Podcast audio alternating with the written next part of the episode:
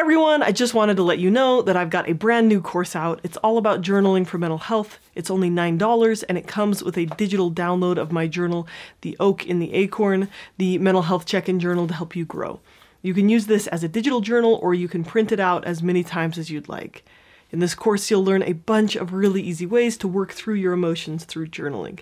You'll learn how to decrease stress and anxiety and how to multiply your happiness through simple activities that you can do in just a few minutes a day. So if you'd like to learn more, check out the link in the description and let's get back to the video.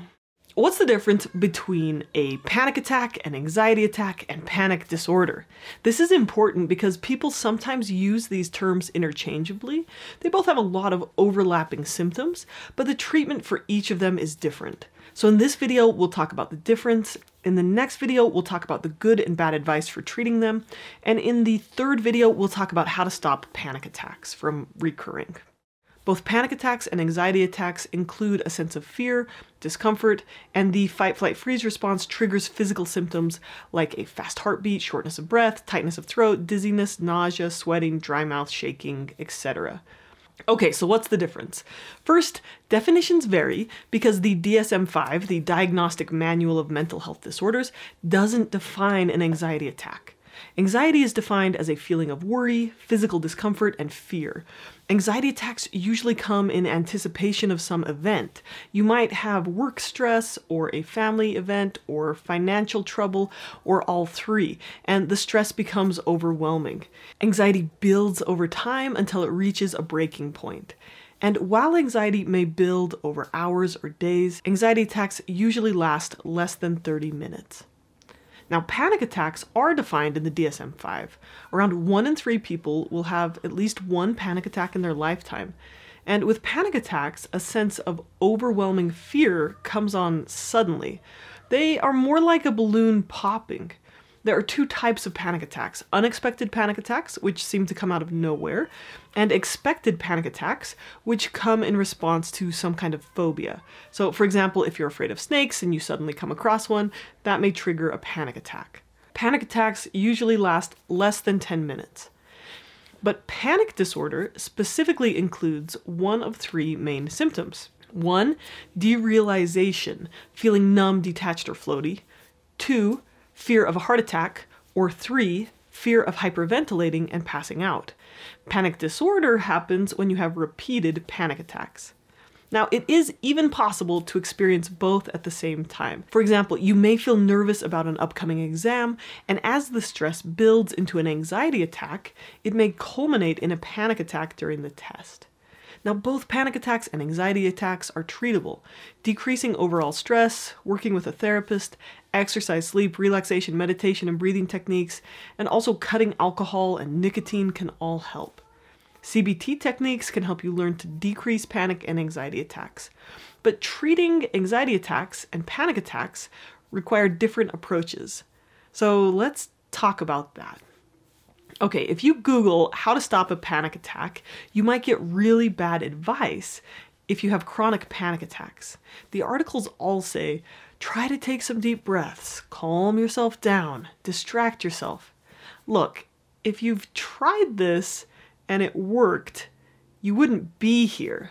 So, with a panic attack, and especially with panic disorder, this is the exact wrong advice. Let me explain. An anxiety attack comes on gradually. It's like a buildup of anxiety that overflows, like a bathtub that's been filling up too long. So, this means the treatment is all about slowly lowering the level of the water.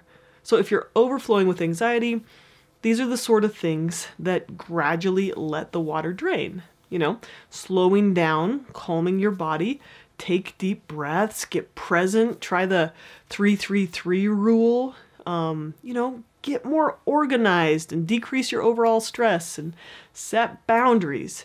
You know, process the stress that you can't decrease. Writing, practicing willingness, right? Getting support, laughing, exercise, right? All of these techniques can help decrease overall anxiety and prevent both anxiety and panic attacks. And they may possibly help you calm down in the middle of a panic attack.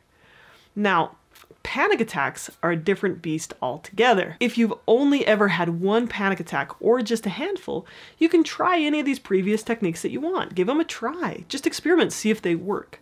But if you get repeated panic attacks, then it's likely that trying to make your panic attacks go away is actually causing recurring panic attacks. Because you see, panic attacks are anxiety about anxiety.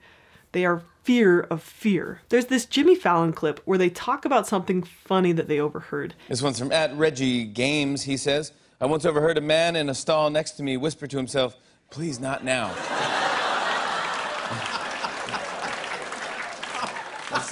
that sounds like a sounds like a bad day. I don't know. That's That, not a good day. not a good day. We No got a matter lot of, where lot that of overheard goes. in the bathroom Yeah. stuff. Yeah.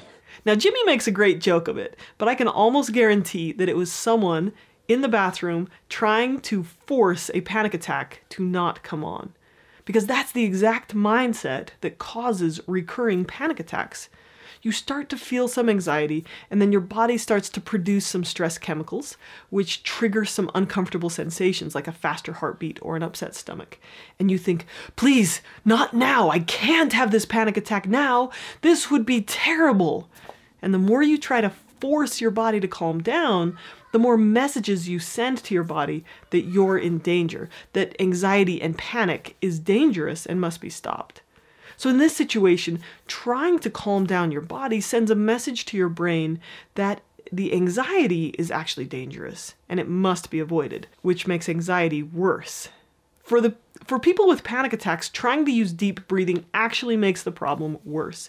Anything you do to try to force a panic attack to go away makes them worse and makes them come back again stronger the next time. So when you Google how to stop a panic attack, and the advice is try to take deep breaths. If you have recurring panic attacks, that is probably going to make you feel worse because it's going to feed that cycle of panic attacks. You can learn to calm down, but it's a paradox because acceptance has to come before change. And the technique is a little bit paradoxical. So, in the next video, we're going to talk about how the panic cycle works. And in the last video, we're going to go way in depth on how to stop recurring panic attacks.